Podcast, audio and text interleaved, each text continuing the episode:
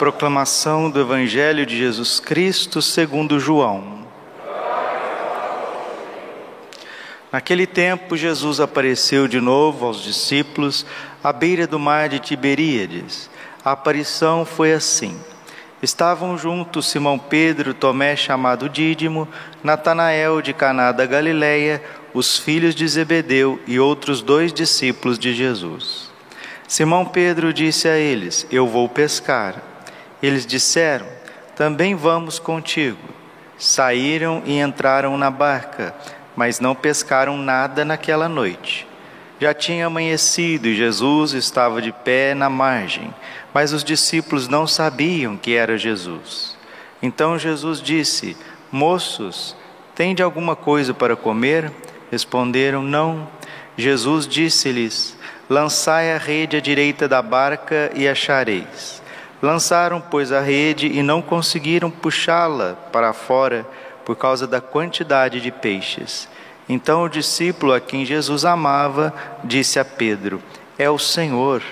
Simão Pedro, ouvindo dizer que era o Senhor, vestiu sua roupa, pois estava nu, e atirou-se ao mar. Os outros discípulos vieram com a barca, arrastando a rede com os peixes na verdade, não estavam longe da terra, mas somente a cerca de cem metros. Logo que pisaram a terra, viram brasas acesas com peixe em cima e pão. Jesus disse-lhes: Trazei alguns dos peixes que apanhastes. Então Simão Pedro subiu ao barco e arrastou a rede para a terra. Estava cheia de cento e cinquenta e três grandes peixes e apesar de tantos peixes, a rede não se rompeu. Jesus disse-lhes: Vinde comer. Nenhum dos discípulos se atrevia a perguntar quem era ele, pois sabiam que era o Senhor.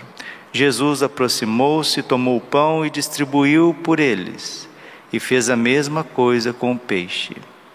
Esta foi a terceira vez que Jesus, ressuscitado dos mortos, apareceu aos discípulos palavra da salvação. Ave Maria, cheia de graça, o Senhor é convosco. Bendita sois vós entre as mulheres, bendito é o fruto do vosso ventre, Jesus. Santa Maria, Mãe de Deus, rogai por nós, pecadores, agora e na hora de nossa morte. Vinde, Espírito Santo, vinde por meio da poderosa intercessão do Imaculado Coração de Maria vossa amadíssima esposa. Podemos sentar um pouquinho. Jesus, manso e humilde coração. Queridos irmãos e irmãs, o evangelho de hoje, ele é tão bonito que chega a comover-nos. Porque mesmo nós não estávamos, mesmo que nós não estávamos presentes lá na cena do evangelho, aqui vai acontecendo uma rememoração de tudo aquilo que Jesus viveu com os apóstolos. Isso é muito bonito. Se para nós que não estávamos na cena, na cena da primeira pesca milagrosa, nós que não estávamos na cena da multiplicação dos pães e dos peixes, nós que não estávamos na cena da primeira aparição de Jesus ressuscitado, Aqui Jesus vai rememorando todos os seus feitos, aquilo que tocou mais profundamente o coração dos apóstolos e dos discípulos. Porque assim também é conosco. Deus sabe acessar é, os recônditos do nosso coração. Cada um de nós estamos aqui hoje por um motivo muito plausível diante de Deus. Se Deus não tivesse atravessado a nossa história, se Jesus ressuscitado não tivesse atropelado a nossa existência, eu não estaria celebrando esta missa hoje. E se Jesus quiser tocar no profundo do meu coração, Ele sabe por onde ir. Cada um de nós tem uma história, cada um de nós tem misérias, fraquezas que carrega, Cada um de nós sabe perfeitamente aonde Jesus tocou lá no profundo para que pudéssemos estar aqui hoje. E Jesus, sabendo é, quebrar a casca né, do nosso coração, aquilo que impede a gente de crer, ele vai lá na história dos discípulos, e eles eram pescadores, e Jesus se coloca na margem do lago, e eles estavam pescando à noite, e essa noite não pegava absolutamente nada. E quando São Pedro diz aos apóstolos, né? Aqui estava Tomé, aqui estava Natanael, aqui estava João e Tiago e outros dois discípulos. Pedro diz: Vou pescar.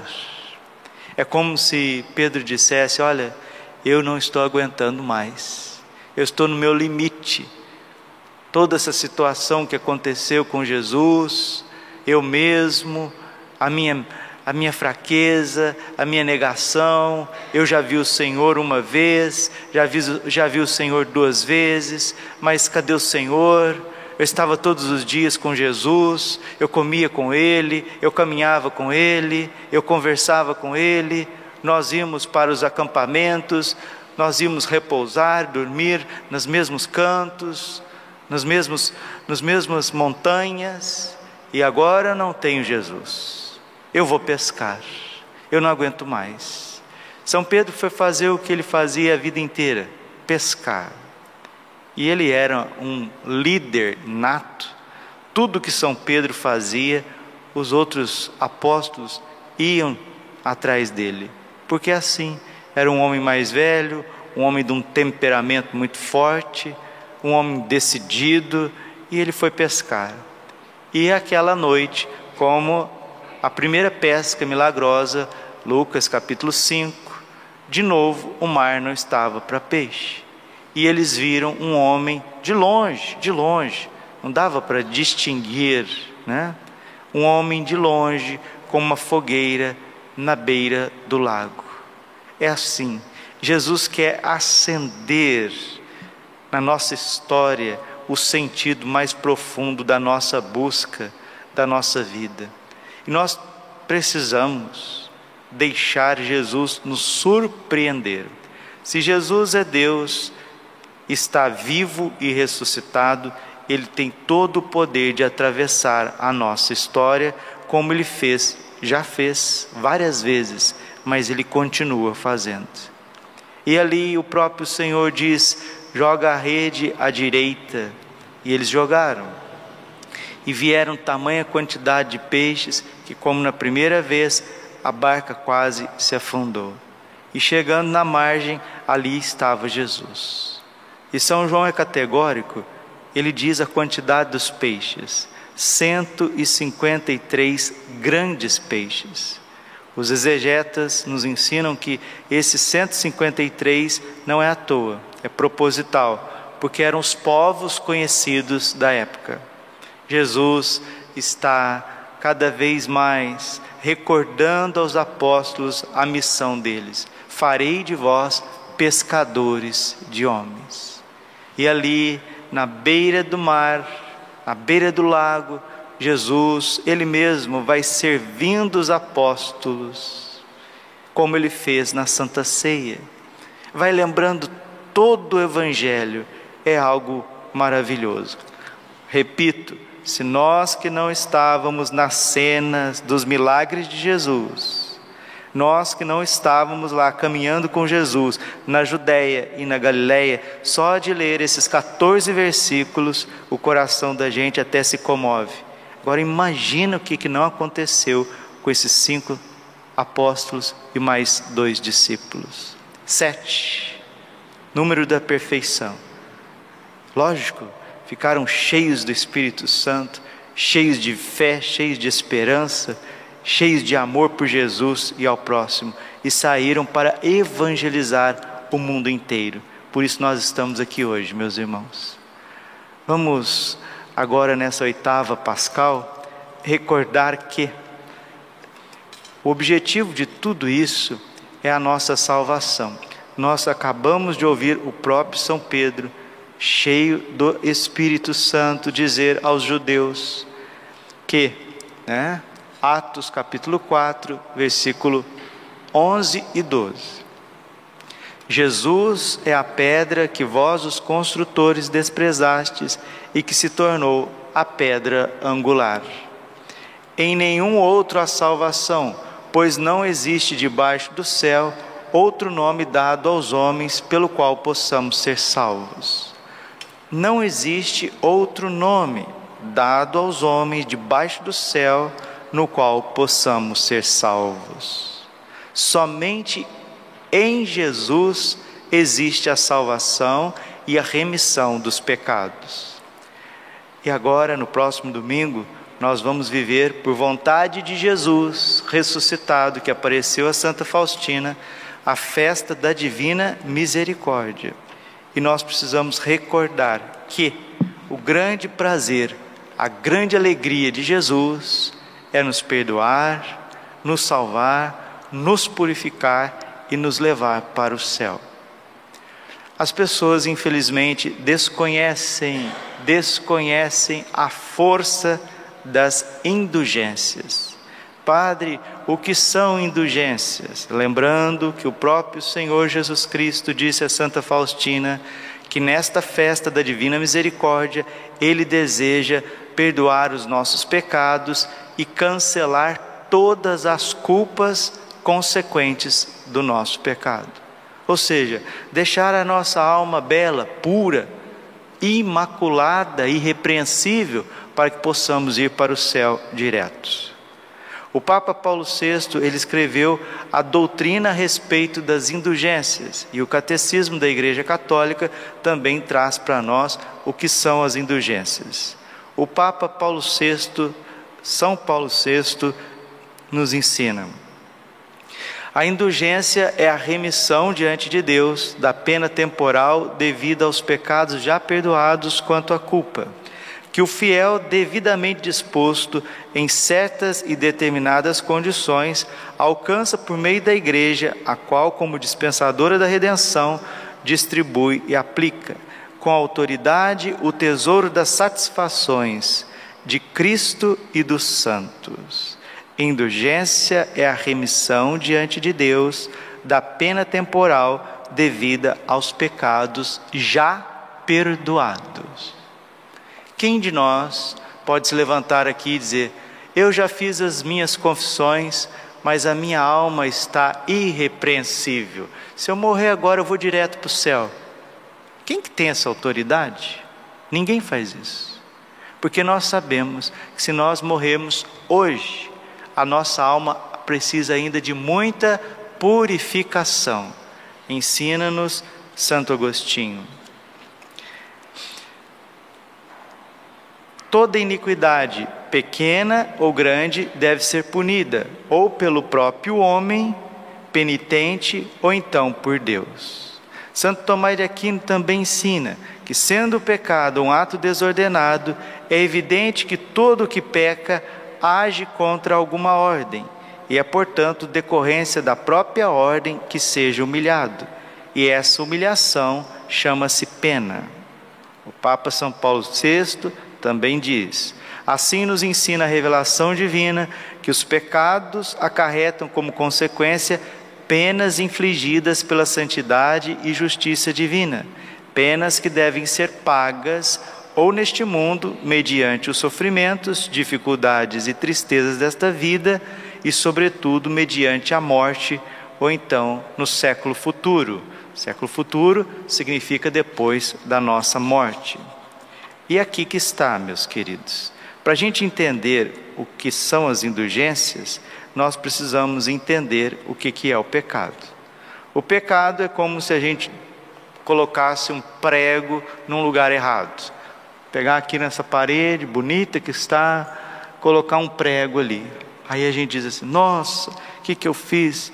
Fiz coisa errada, eu me arrependo, deixa eu lá tirar o prego. Aí a gente tira o prego e lá no lugar do prego ficou um buraco. Quando a gente arrepende de ter batido o prego no lugar errado e tira o prego, isso é a confissão. A confissão perdoa a nossa culpa, mas a confissão, ela não tem condições de reparar a consequência do pecado, que é o buraco que o prego deixou. E para arrumar aquele buraco, talvez nós vamos ter que tirar todo esse papel de parede, todo. Imagina o trabalho que vai dar. Porque se você colocar uma massa corrida ali aonde está o buraco que o prego deixou, ele vai ficar totalmente diferente e a obra de arte vai perder o seu valor. Assim é a nossa alma.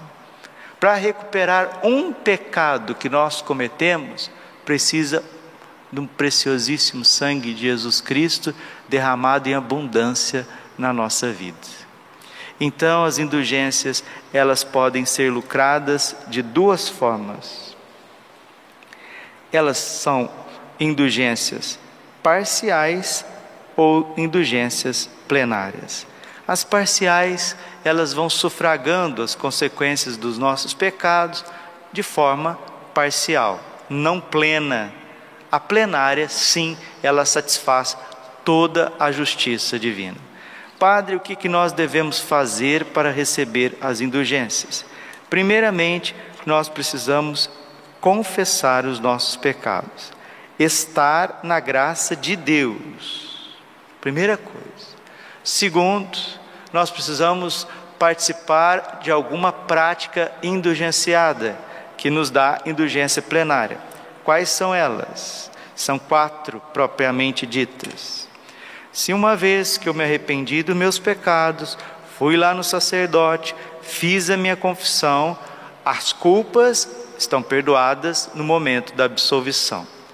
Mas as penas que a consequência que o pecado deixou na minha alma, diz a igreja, com Santo Agostinho, Santo Tomás de Aquino, o Santo Padre, o Papa Paulo VI, no decreto das indulgências, recordando a Santa Bíblia, que os pecados eles, eles nos acompanham, as consequências do pecado nos acompanham nesta vida e depois da morte, purgatório, porque para chegar diante de Deus, nós precisamos estar 100% purificados. E são pouquíssimas as almas, as pessoas que morrem plenamente purificadas dos seus pecados e também com as consequências, as penas temporais purificadas.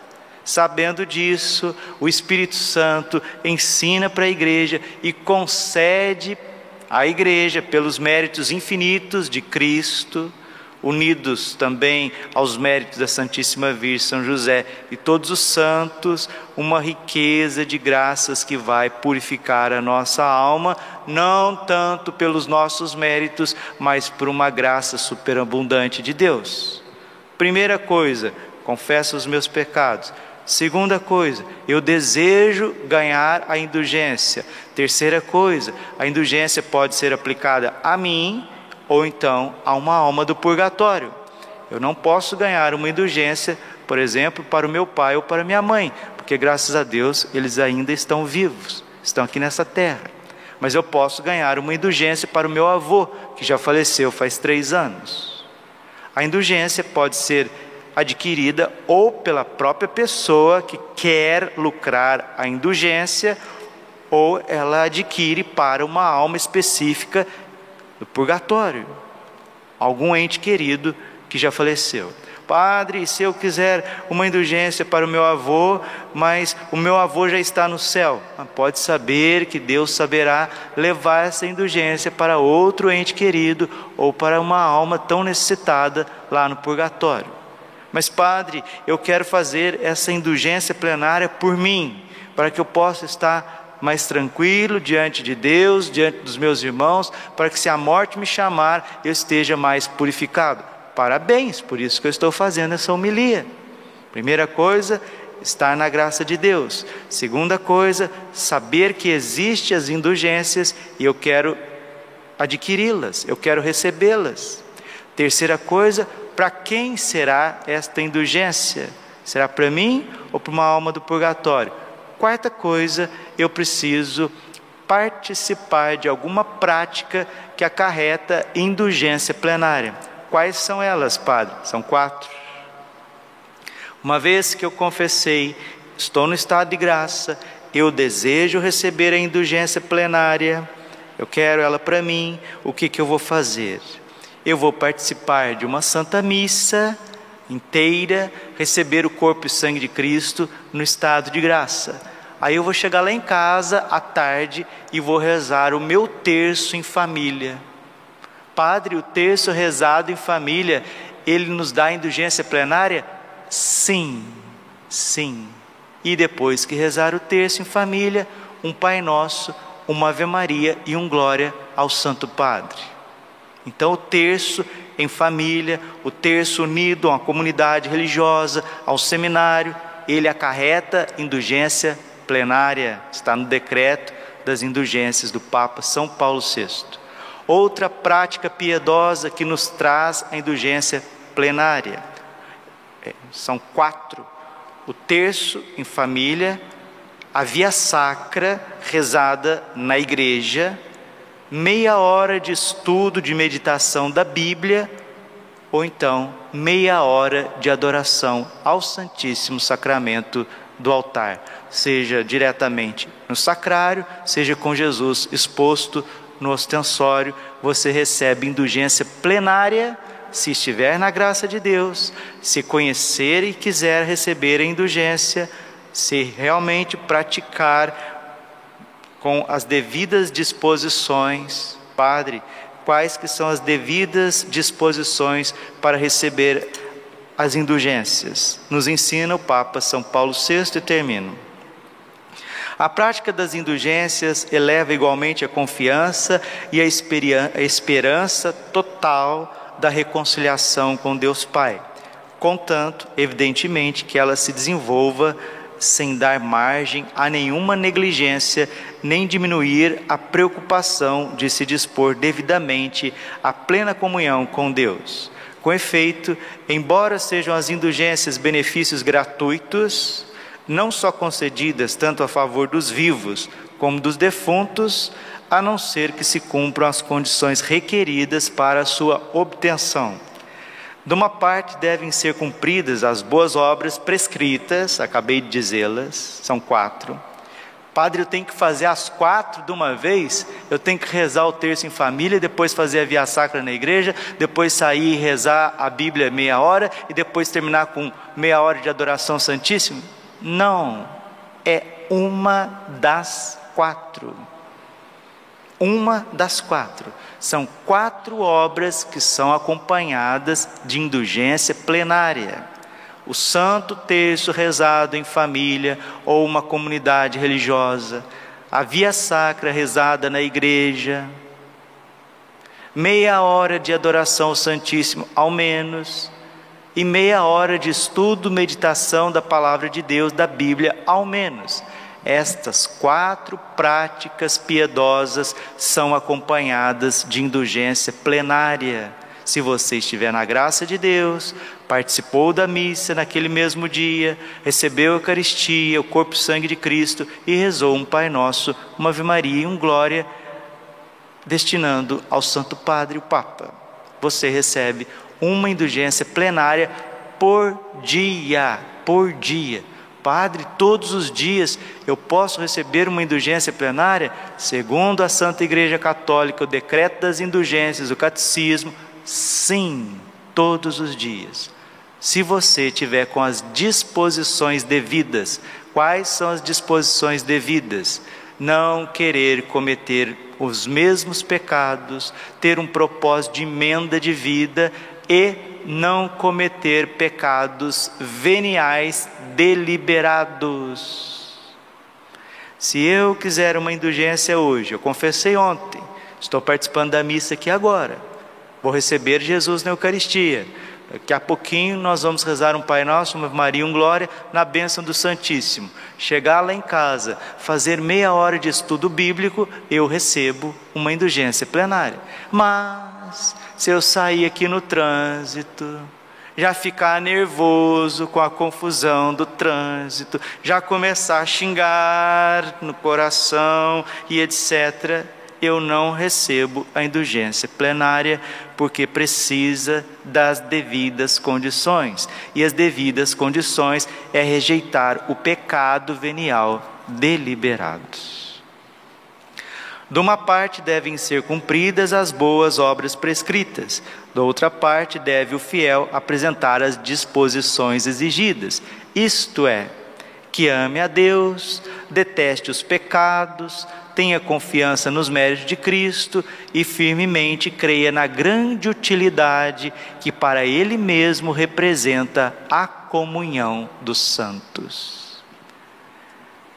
A festa da Divina Misericórdia, ela é acompanhada de indulgência plenária.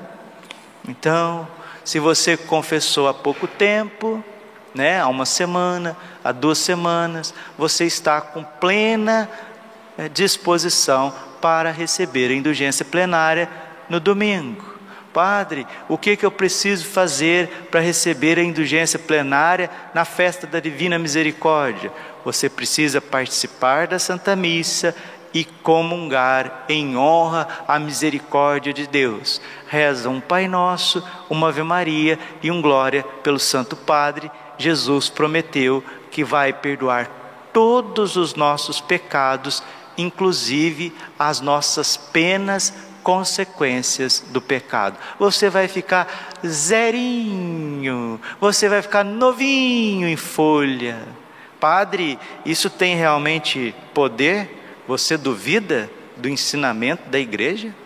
Você duvida das santas indulgências? Inclusive, o próprio Papa Paulo VI, no decreto das indulgências, ele começa com um trecho de Lucas 16:6. Quanto deves ao meu Senhor? Sem medidas de azeite. Toma tua conta, senta-te depressa e escreve cinquenta. No Evangelho, o administrador esperto foi elogiado pelo Senhor. Se você não tem tanta santidade assim para ir para o céu direto, seja esperto, porque os filhos das trevas são mais espertos nos seus negócios do que os filhos da luz. Lucas 16, 8. Se você não é tão grande santo, seja ao menos esperto seja ao menos inteligente, seja ao menos um administrador sagaz que queira diminuir as penas devidas do teu pecado, não pelas tuas penitências e atos heróicos e sofrimentos, mas pelas indulgências que Deus concede através da sua igreja santa e católica. Glória ao Pai, Filho e Espírito Santo, como era no princípio, agora e sempre Coração Imaculado de Maria, confiança, saúde e vitória.